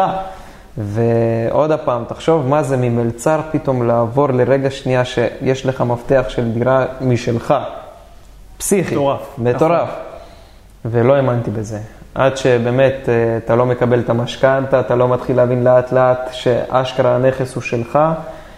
ולאט לאט אני מתחיל להבין שאני צריך קבלן, אני צריך אה, לשפץ את הבית, אני צריך כסף בשביל הקבלן. וכל זה כמובן תקופה. אה, אז בחודש הזה אני עדיין אה, ממשיך להרוויח כסף והכול. ולקחתי גם את המשכנתה ואת ההלוואה עם גרייס. דחיתי בחצי שנה את ההחזר בשביל שיהיה לי כסף לשפץ את הנכס. זה ככה, קיבלתי איזה טיפ, אה, כשפתחו את העובר ושב שלי, הבנקאיות שם, אז הם אמרו, אתה הולך לעשות משהו עם הנכס? אמרתי, כן, לשפץ. אז אמרו לי, ממה אתה הולך לשפץ? אמרתי, אני אעבוד קצת וזה, כי יש לי את ההחזר החודשי. אמרו לי, תקשיב, אנחנו יכולים לדחות לך, שתשלם כן. רק את הריבית כל חודש. אמרתי, וואו, מעולה. מה- מדהים, אני יכול לשלם רק את הריבית, להשתמש בכל הכסף עכשיו ואחרי זה להחזיר? אמרו לי, כן. אמרתי, אימא'לה, פתחתי, פתחתי, פתחתי פתאום איזשהו עוד משוואה אצלי בראש. ואני מתחיל אשכרה להיכנס לעניינים, כמו שאומרים, וללמוד מה זה מטבח, בכמה קונים מטבח, בכמה קונים דלתות. לפני זה הייתי עוד הפעם עם המשקיעים, אבל הייתי עושה את זה בשבילם. כאילו, הייתי מקבל את החשבונית על שמם, הייתי מביא את הכסף שלהם. פתאום, אני זה שמוציא את השלוש אלף אה, לדלתות. תחושה אחרת לגמרי. חד משמעית. אה, ואחרי חודש וחצי אני ככה מסיים לאט לאט לסיים את השיפוצון הקטן שלי, ואני מכניס אה, את אחד החברים שלי לדירה ואני מראה לו, והוא בשוק ממני, אומר, מיכאל, כל הכבוד והכל, ואז לרגע הוא אומר לי, מיכאל, איפה מזגן? לא היה מזגן בדירה. ואני כבר על האפס בעובר ושב, ואני יודע שאני צריך אה, לקבל את התלוש משכורת רק עוד איזה 20 ימים ואין לי כסף. והוא אומר, מיכאל, איך תשכיר בית בלי מזגן? אני אומר לו, וואלה אחי, לא חשבתי עוד על זה. בבאר שבע. ועוד בבאר שבע. כן. אני עושה לו, וואלה אחי, לא חשבתי על זה. והוא עושה לי, טוב, אתה צריך לקנות אה, מזגן. אני עושה לו, אחי, אין לי כסף. הוא עושה לי, כמה עולה מזגן? הלכנו, בדקנו, מזגן אחד לחדר שינה ואחד לסלון. אה, כל מזגן עלה אז 1,400, אה, מזגן קטן של אחד כוח סוס. 1,400 שקלים ועוד התקנה והובלה עוד איזה 700. לא היה לי כסף, לא היה לי נעים לבקש מההורים כסף. אני אומר לאותו החבר, יש מצב, תלווה לי איזה 3-4 אלף שקל? תשמע, הוא עומד בבית שלי, הוא אומר, מיכאל, אני מאמין בך. אח, אחרי כל השיחות של המיכאל לא, מיכאל לא, זה לא מתאים. זה לא זה, אתה עושה טעות? אני מאמין לך, אחי. כמה אתה צריך? הלכנו, בדקנו, הוא קנה לי את המזגנים. אמרתי לו, אחי, אני עובד, אני מקבל את התלוש, אני מחזיר לך על המזגנים האלה. אה, יפה שהוא לא עצר להגיד לך, אמרתי לך שזה מסוכן, אתה רואה? לא, דווקא האמין. והוא אשכרה קנה לי את המזגנים האלה, ואני מגיע למצב שאפילו נסעתי וקניתי כל מיני ריחנים, ו- וניקיתי ושטפתי את הבית בלילה, ואני מתחיל לצלם את הבית. כמובן שהכל בעצמי, שום צלם, לא זה, הכל בסטטוס אה, יחסית נמוך לעומת מה שהיום. אז אה, אפילו את הקרמיקה אצלי במטבח עשיתי בעצמי מסרטונים ביוטיוב, שתבין, כן. סיימתי את היום, גרושים. כן, כן, כי פועל היה, היה עולה אז באזור ה-500-600 שקל יומית, אמרו לי זה יומיים עבודה, נסעתי, קניתי את הקרמיקה, הסתכלתי סרטונים ביוטיוב, הבנתי שאתה צריך למרוח חומר, ולאט לאט, אה, אתה יודע, לשים את זה ישר קצת, לשחק עם זה. בהתחלה הלך על הפנים, מדבר איתך אמיתי.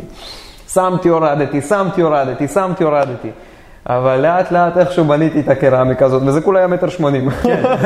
זה כולה היה כמה. פלט, כולה כמה פלטות של 60-30. כן. איזה שש פלטות, שתבין, שש או תשע, אני לא זוכר כבר. אבל אה, לאט לאט הסתכלתי סרטונים ביוטיוב, דרך אגב ביוטיוב יש הכל. הכל. איך פועלת אינסטלציה, חשמל, איך מחליפים, גם אם אתה לא חשמלאי, איך לשים כפפות, איך למדוד, איך להסתכל בכלל אם החשמל פועל.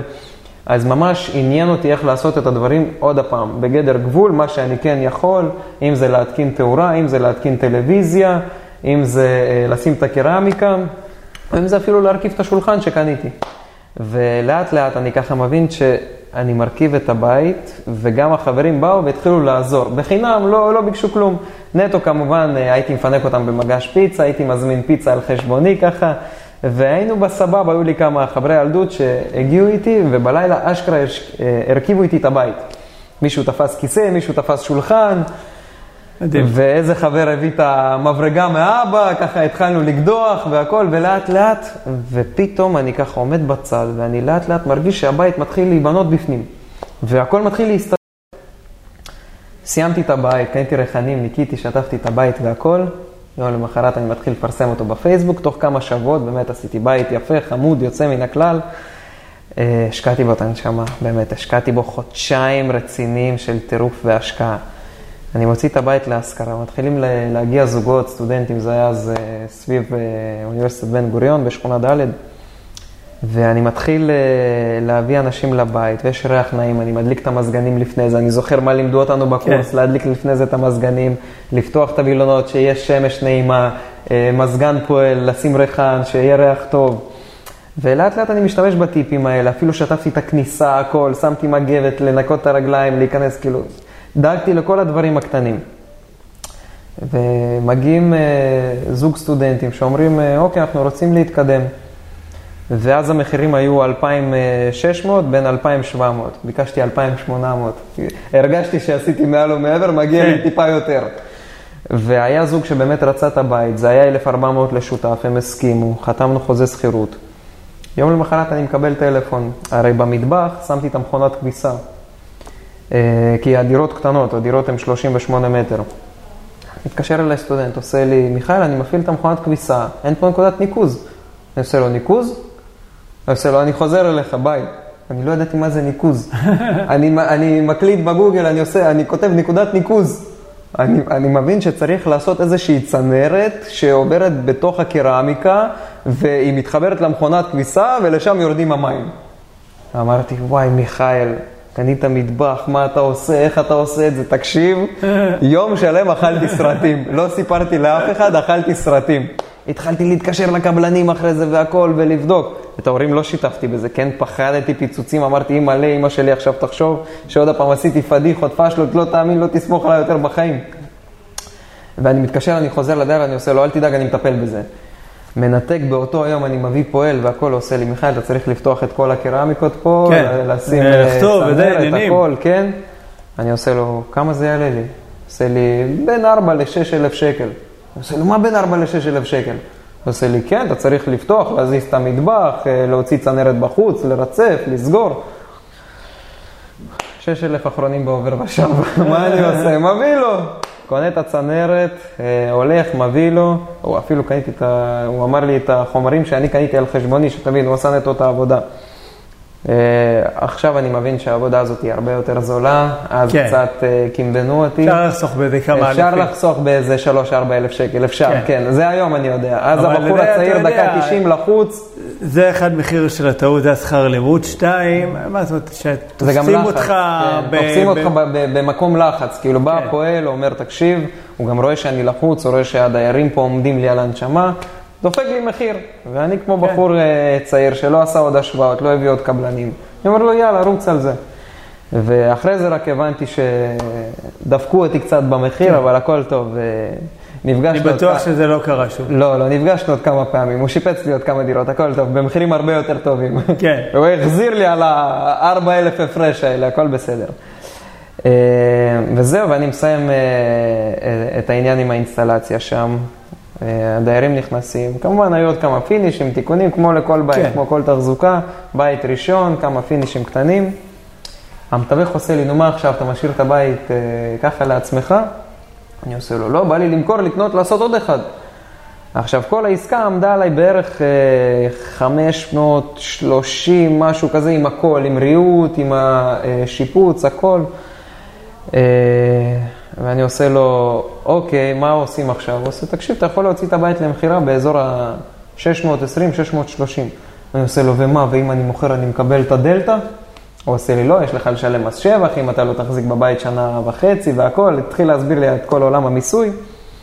אני עושה לו, ואם אני אה, אדרוש יותר, הוא עושה לי, אתה יכול לעשות? לך תדע, התמזל מזלך, כן, כן, לא, לא. פרסמתי את הבית ב-720 אלף שקל. אמרתי. יאללה, יאללה, נזרום עם זה, השקע- השקעתי את הנשמה, את הבית, שווה את המחיר. אפילו שהמחירים בסביבה היו 650-670. ואני ממשיך לעבוד במלצרות, הכל טוב. אז פתחנו גם שם איזה סניף של מקסיקני, טורטיות. אני מגלגל טורטיה, פתאום אני מקבל טלפון מהמתווך.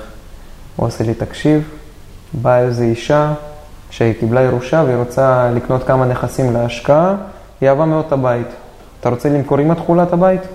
ופה התקמבנתי עם הספה וזה ופה ושם, אני בטח, אה, עם הכל אני מוכר, כמה היא מוכנה לשלם. הוא עושה, תן לי, אני בודק, אני חוזר אליך. אמרתי לו, מה, 720? הוא עושה לי, לא, 720 לא, אבל יכול להיות 650 וכאלה. אמרתי, לא משנה איזה מחיר היא תביא לי, אני הולך על זה, כי רציתי עוד הפעם לנסות לעבור את התהליך הזה. מדהים. אה, והוא אשכרה שולח לי תמונה בוואטסאפ, והוא מתקשר, הוא עושה לי, כנס לוואטסאפ. ואני ברגע הזה מגלגל טורטיה בים המלח. אני הולך שנייה לצד, אני מוציא את הטלפון. אני מסתכל הצעת מחיר, 700 אלף שקל. וואי. תקשיב, בחור בן 19, רואה שמציעים לו 700 אלף שקל על הנכס הזה. אתה לא מתאר מה הלך איתי באותו רגע. אמרתי, וואו. אמרתי לו, מה אני אני צריך מזכיר לעשות? שקנית ב-475. 475, כן. ולא. תכננתי, לא תכננתי כזה להרוויח, תכננתי לעבור את המסלול. ואני אשכרה אומר, 700 אלף שקל הציעו לי על הבית, כאילו, מה הולך כאן? ובאמת הבית היה יפה, הוא היה מרשים, הוא היה נקי, צבעתי אפילו את הכניסה, כאילו, השקעתי שם הכל, החלפתי את התיבות דואר אפילו בכניסה, הזמנתי אותה מאלי אקספרס, כאילו. עזוב, אני לא אכנס איתך לפרטי פרטים, אבל שיניתי את התמונה של הנכס. אני אומר למתווך, אוקיי, מה אני עושה? הוא אומר, אתה צריך להדפיס ולחתום. התחלתי לחפש בכל המסעדה מדפסת, להדפיס את זה, לחתום, התחלתי לרוץ, עזבתי את העבודה, הכל. האחראי משמרת לא הבין מה הולך פה, לא עניין אותי שום דבר, להדפיס את המסמך, לחתום, לצלם לו. הלכתי, הדפסתי, צילמתי לו, אני עושה לו, ומה עכשיו? הוא עושה זהו, תחכה, הוא עובר uh, לטיוטות לעורכי דין. ולאט לאט ככה, באמת הבית נמכר, ואני לא האמנתי, והרגע שישבתי אצל עורכי דין והביאו כבר צ'ק, אז היה הצ'ק uh, הראשון שהביאו לעסקה, היה איזה 118 אלף שקל. אתה הבאת צ'ק של אה, ש- 47 47. וחצי, ופתאום אתה מקבל צ'ק של 100 ומשהו, ואני אומר, מה, אני מפקיד את זה בחשבון ועובר ושב? אמרו, כן, זה כסף שלך. אני אומר, מה, כאילו כל ה-700 נכנסים אליו, אמרו, אה, המתווך עושה לי, לא, יהיה לך את המשכנתה שירד, והיתרה שלך, כמובן שתצטרך לשלם מס שבח והכל.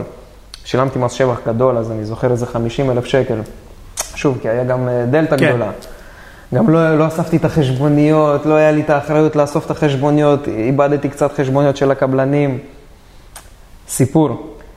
ואני אשכרה מח... מכניס את הצ'ק הזה, ואני אומר, מיכאל, מה הלאה? מה הלאה? האם אתה ממשיך במלצרות? ופתאום הייתה לי איזו נקודה כזאת בחיים, שאתה אומר, אוקיי, מה עכשיו אתה עושה? והמשכתי לחפש נכסים, עשיתי פתקיות כאלה, מחפש דירה בבניין זה, הלכתי לבית דפוס, הדפסתי איזה שלוש אלף פתקיות כאלה. יום למחרת בערב אני יושב עם החברים, עושים לי, נו מה עם הדירה שלך? אני עושה, מכרתי. עשו, נו באמת, איך מכרת? לא מזמן רק קנית, איך מכרת? כמה, כמה, בכמה מכרת? אני עושה, אתם לא תאמינו, ב-700 אלף שקל. לא האמינו לי. אמרו לי, תראה חוזה, תראה זה. אני פותח את העובר ושב, אני עושה לו, תראה, יש לי עכשיו 120, עוד מעט הולך להיכנס עוד מה, מהעסקה. חברים היו בשוק טוטאלי. הם הבינו שזה הגיוני. כן. יש לי עכשיו חלק מהחברים שהם גם, אני עוזר להם להשקיע והכל. הבינו שזה הגיוני, והם אמרו לי, מה, מה עכשיו אתה הולך לעשות? אמרתי, אני לא יודע, לא יודע מה לעשות. עוד אחד. ולאט לאט התחלתי באמת להבין שאני צריך למצוא עוד עסקאות, ולאט לאט קניתי עוד נכס, שיפצתי, מכרתי, שיפצתי, מכרתי, ואז בא איזה חבר שרצה שאני אעשה איתו ביחד את כל המסלול, כי הוא גם לא ידע איך, ושאני אדריך, אני אלווה אותו. וקניתי אחרי זה שתי נכסים במקביל, כבר, אתה יודע, אחרי כמה מכירות פתאום אה, אתה מתחיל קצת לעלות במספרים, נכנסתי לשתי עסקאות. מתחיל הביטחון גם לגדול. הביטחון, בטח, אתה מתחיל כבר לדבר לעניין, אתה כבר יושב, לא ככה עם הקבלן, כן. אתה כבר יושב עם הקבלן, אתה אומר לו, מה מטבח בחמש אלף? אתה יודע להביא את המטבח הזה בשלוש וחצי, תפסיק. כן. אין בעיה, בעסקה הראשונה הבאת לי מטבח בשש וחצי, כפרה עליך, בוא נתקזז קצת, אני רוצה לעבוד איתך עוד שנים. ולאט לאט אתה מתחיל למצוא את הדיאלוג הנכון עם אותם אנשי מקצוע, אתה מתחיל להכיר את האנשי מקצוע, אתה מתחיל אה, לצבור ביטחון, אתה מתחיל להבין מה עשה בעסקה הזאת, איך כן. לנהל את המשא ומתן, איך לדבר. ובסופו של דבר, ניסיון חיים, אתה מתחיל להשתפשף.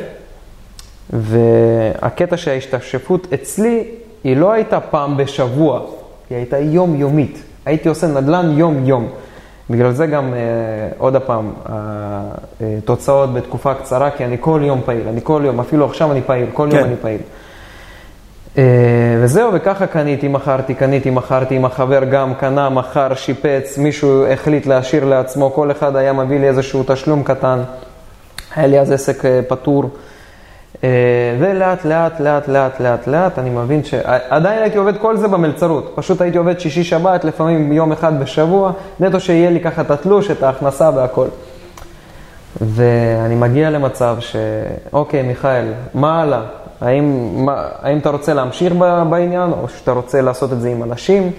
והתחלתי לכתוב כל מיני פוסטים בפייסבוק, שאני מחפש איזה כמה אה, חברים כאלה שהשתתפו איתי במסע של החיפוש נכסים, והכרתי כמה חבר'ה מבאר שבע שגם עשו את אותם הדברים.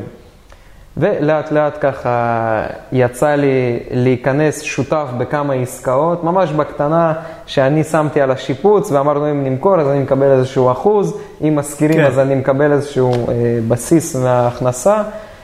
אה, ולאט לאט אה, זה מתחיל לגדול, מתחיל לגדול, פתאום עוד בן אדם מגיע, עוד מישהו מצטרף, ואתה מתחיל להרגיש כוח, אתה מתחיל להרגיש שאנשים מאמינים בך, שאתה באמת תמצא עסקה, תשפץ, תשכיר או תמכור. עכשיו, בתחילת הדרך, וואו. כשישבת שם. איפשהו בקורס, אתה האמנת שתגיע לזה? אני, אתה יודע מה, מה מונע מהרבה מאוד אנשים באמת לעשות את הצעדים האלה? שכמו שאמרתי, אתה לא יודע את הדרך, ובגלל שאתה לא יודע את הדרך, יש לך פחד. ובגלל שיש לך פחד, אתה לא עושה את הצעדים לדרך הזאת. אז ברור שכשישבתי בקורס והקשבתי למישהו שעשה את זה, רציתי לעשות את זה גם. כן. לא ידעתי איך. זה שהוא אמר לי תיאורטית והכל, כל עוד אתה בן אדם לא יושב באוטו, לא מניע את האוטו, לא משחק בתיבת הילוכים, גז ברקס, אתה לא יודע איך לנסוע. אתה לא יודע עד שאתה לא תנסה כמה ההגה פעמים. לא בידיים שלך. אתה לא יודע, אתה, אתה יכול להסתכל, לא משנה כמה הוא נוסע לידך. עד שאתה כן. לא עושה את זה פיזית, בחיים אתה לא תקבל תוצאות. נכון. בגלל זה... אז לא הבנתי את זה. אז לא הבנתי אני את זה. מלמד, אוקיי, ובקורס אני תמיד אומר לאנשים, תקפצו למים כמה שיותר מהר. תעשו, תעשו, תעשו, אל תחכו לסוף הקורס. נכון. אני גם, אין, לא מוותר להם, זאת אומרת, ממש מהשיעורים הראשונים כבר יוצאים לשטח, מתחילים בכדי להטמיע את העשייה. כי כן. ברגע שהקורס נגמר, הרבה פעמים מאוד קשה להתניע. נכון. אם אתה מתחיל ח- להתניע ואתה הולך ועושה, וגם אם אתה טועה ונפגש עם מתווכים, שורף את עצמך קצת וכל מיני כאלה, יש לך מי להתייעץ. נכון, יש לך חד משמעית. איפה לבוא לשאול שאלות. חד משמעית. ו- והכל, אבל העניין הוא לעשות, לעשות, לעשות. כן, אז... אה, ולהבטיח לעצמך שזה גם כן, יצליח. כן, חד משמעית. אז זהו, אז עזבתי את המלצרות והתחלתי ככה להשתפשף בעוד כל מיני משרדי נדל"ן, עזבתי את המשרד ההוא, הלכתי לעוד משרד ואז לעוד משרד, נטו להכיר אנשים, נטו להתערבב, נטו כן. להכיר את השפה המשותפת של כולם, שהשם שלי יזרק כמה שיותר בין המתווכים, בין הקבלנים, ספקים והכול. הייתי סתם, הייתי מגיע לאיש דלתות, הייתי אומר, יש לי 20 דירות, אני עוד מעט הולך לשפץ 20 דירות, אם אני עכשיו קונה איזה 80-90 דלתות, מה תעשה בשבילי? סתם, נטו להבין מה אני יכול לעשות. ולאט לאט אתה פתאום מתחיל להבין שאתה יכול לנהל משא ומתן, אתה יכול לעשות עוד איזושהי הורדה במטבח, עוד איזושהי הורדה בדלתות, אפילו בברזים. כן. ועוד עסקה קטנה, עוד עסקה קטנה, עוד עסקה קטנה, עוד חבר שאתה יודע, משתתף בכל ההוצאות, הכנסות והכול, עוד אחד, עוד אחד, ולאט לאט אנחנו גדלים.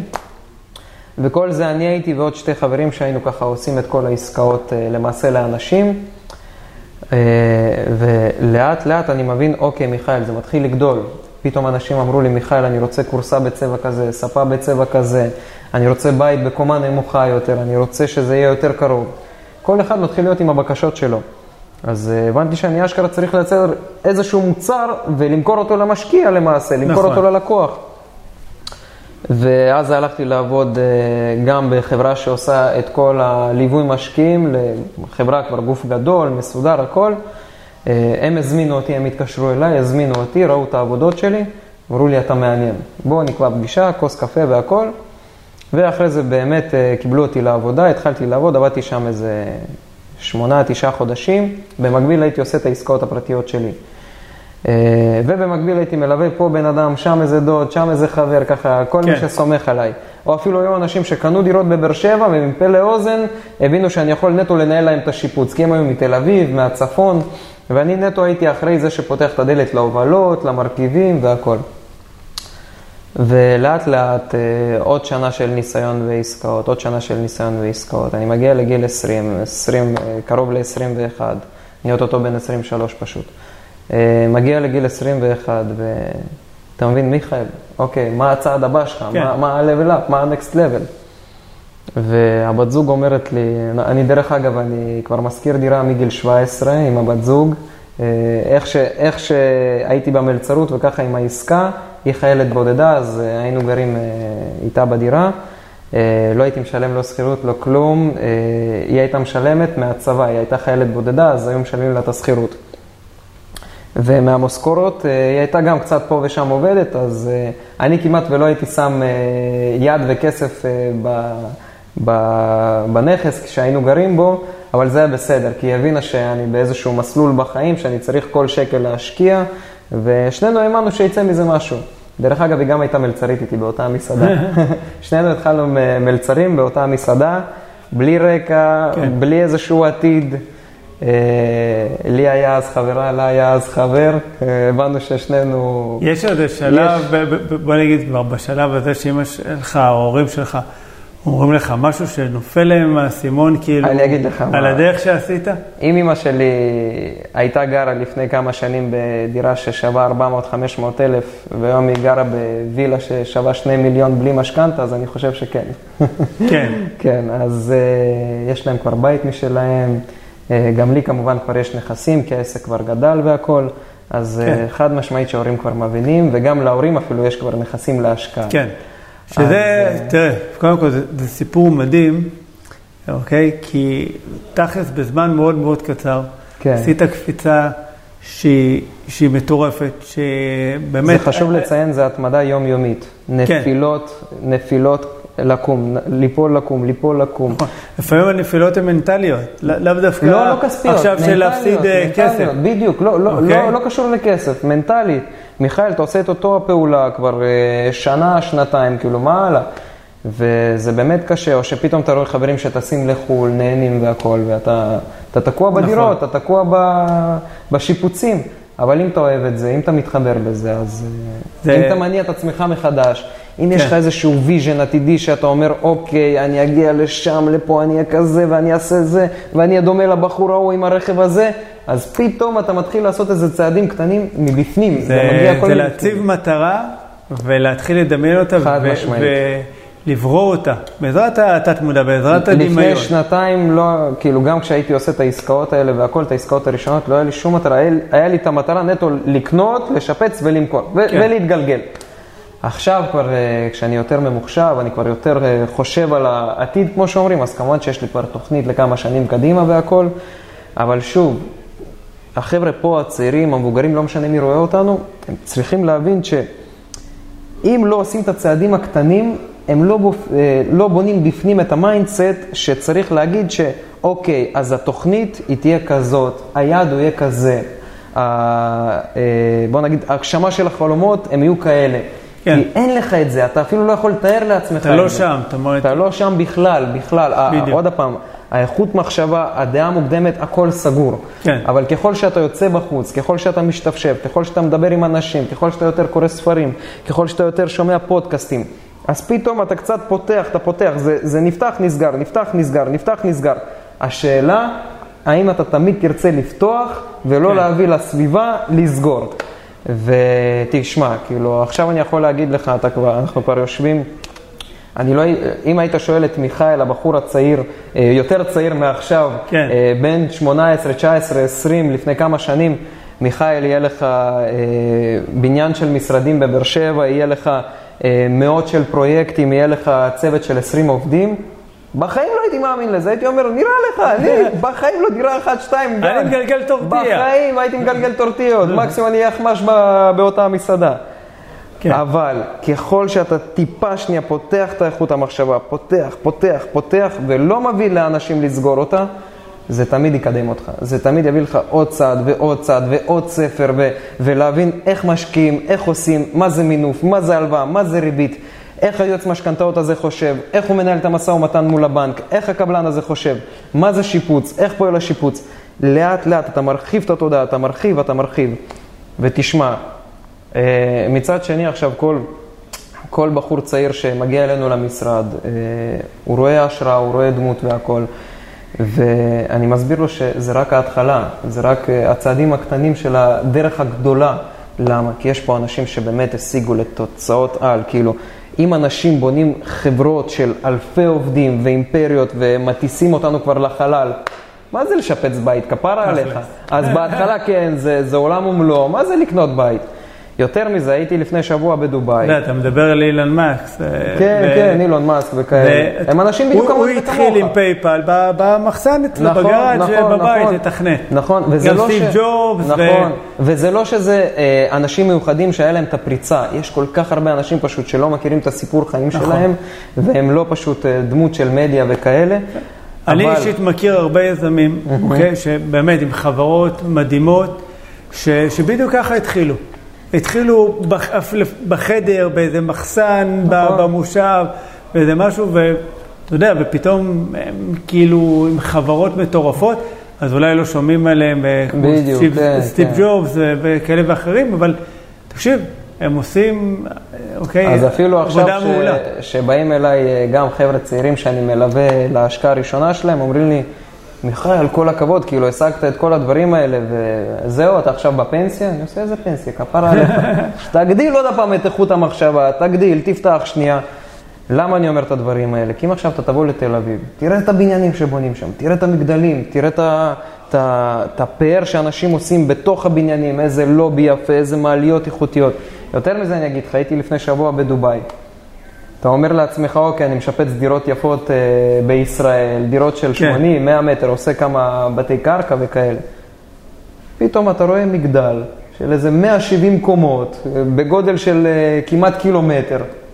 אתה מסתכל שנייה למעלה, אתה אומר, כמה השקעה, כמה חשיבה, כמה אנשים עבדו בשביל כמה זה. תכנון. כמה תכנון, ובסופו של דבר אתה מבין שזה גם אפשרי, כי זה עומד מולך, אתה מסתכל, אתה נוגע, זה פיזי. בסוף היה אדם שהסתכל על הקרקע והוא ראה את, ה, את הנולד, בדיוק, ראה, בדיוק. ראה כמה צעדים בדיוק. קדימה, היה לו את ה vision, היה לו את המעוף, אוקיי? ולמה היה לו את ה vision? כי הוא תמיד ניסה לפתוח, הוא תמיד נכון. ניסה לא להסתכל ככה ישר או להסתכל אחורה, או על מישהו אחר מהצד, אלא לפתוח את אבל ה vision בשביל שלו. זה, בשביל שהתודעה תתרחב, חייבים לצאת לדרך. חייבים, חד משמעית, חד חייבים משמעית. לעשות את הצעד הראשון, השני, העשירי, חייבים לקפוץ למים בבריכה. חד משמעית. גם בימים שקר וסוער בחוץ. חד משמעית. אין מה לעשות. תמיד אין מה לעשות.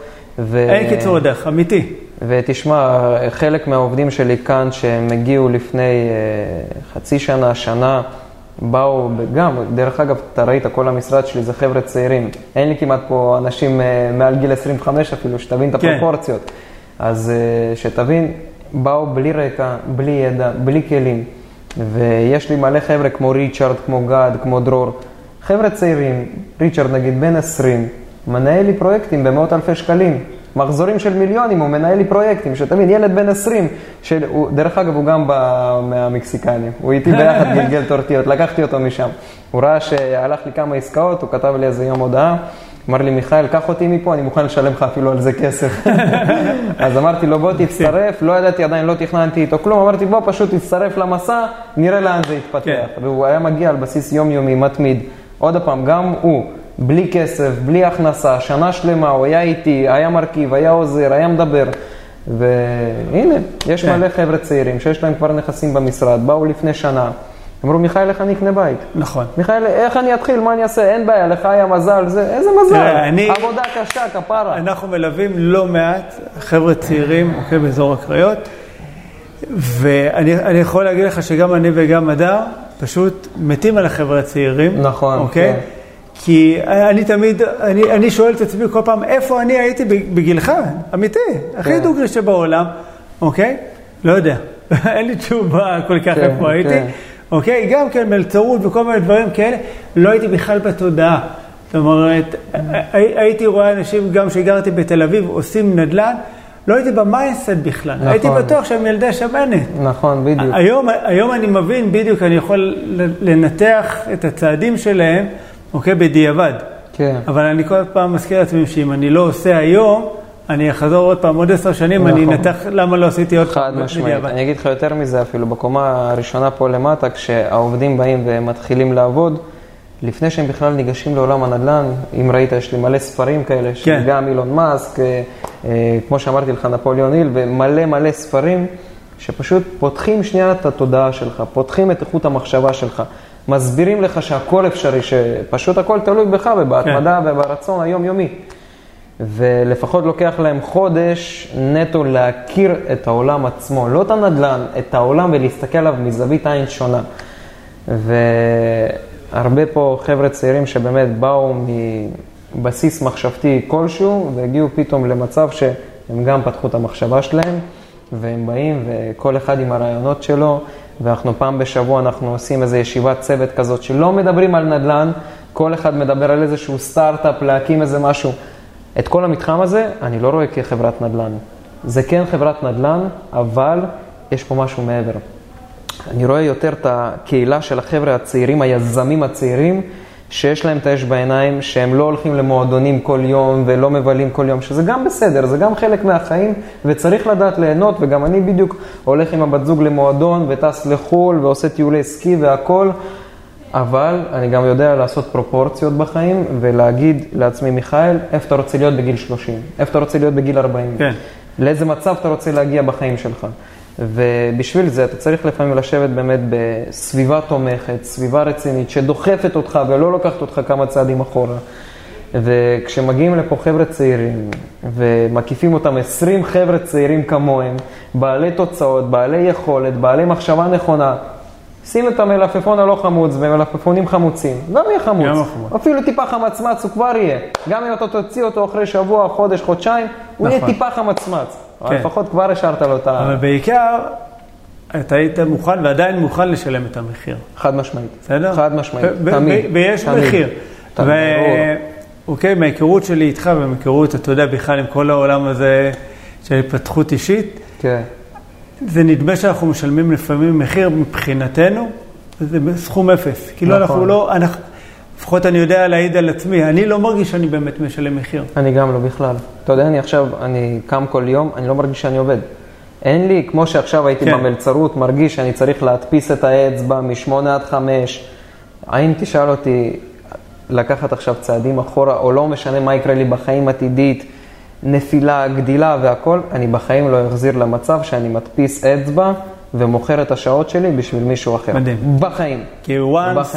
שהתודעה נפתחה, התודעה נפתחה. אי אפשר לחזור אחורה. אין מצב. אי אפשר. אין מצב, לא משנה מה. גם אם אתה נופל ומתרסק, אתה יודע איך להעלות את המאה קומות חזרה, משמעית, חד ומהר משמעית. יותר, כי כבר יש לך את הקשרים ומכירים אותך, חד משמעית. וזה מדהים. אנחנו עוברים לפינה מיוחדת, אוקיי, שנקראת השאלון המהיר. אוקיי. רגע ככה לפני סיום, אתה מוכן? Yeah. מה שזה אומר, אוקיי, אני שואל, אתה עונה, ספונטני, בלי אוקיי. לחשוב, אוקיי, מה שיוצא, אני מרוצה. יאללה, מוכן? זורם. תאר לי את עצמך בשלוש מילים. וואו, אה, כריזמה על 500 אחוז, התמדה יומיומית ורצון לגדול. עברת את השלוש מילים, אבל אנחנו נסלח לך, לא חותך בעריכה. מי הוא האדם שהכי השפיע עליך? אה, מי האדם שהכי השפיע עליי? סבא שלי, סבא. סבא, כן. הוא תמיד אמר לי, מיכאל, מיורוב זה משפחה של מיליארדר. אפילו שסבא שלי היה נהג, כן. הוא אמר לי, אני מאמין. הבן לך." שלי פישל בקטע, אתה תתקן. זה, ככה, סבא שלי הוא דמות מאוד אה, רצינית בחיי, כן. וואו, מדהים. דיברנו הרבה על ספרים, ספר מומלץ, אה, לפרוש צעיר, לפרוש עשיר, של רוברט קויסקי. אחלה ספר. כחוקי מינוף, קצת כן. לפתוח את התודעה, הלוואות וכאלה. אחלה ספר, אפילו הילדה שלי, הייתה בגיל שמונה כבר ישבה לקרוא אותו. שחקתי עליה. כן, חד, אה, פסיכי, באמת. כן. הדבר הראשון שהיית לוקח איתך לאי בודד. לאי בודד, כן, אה, הרבה מים. הרבה שאני מים. אחיה. והשאר נסתדר כבר. יאללה, מעולה. אנחנו כן. לא נגלה לחברה שלך.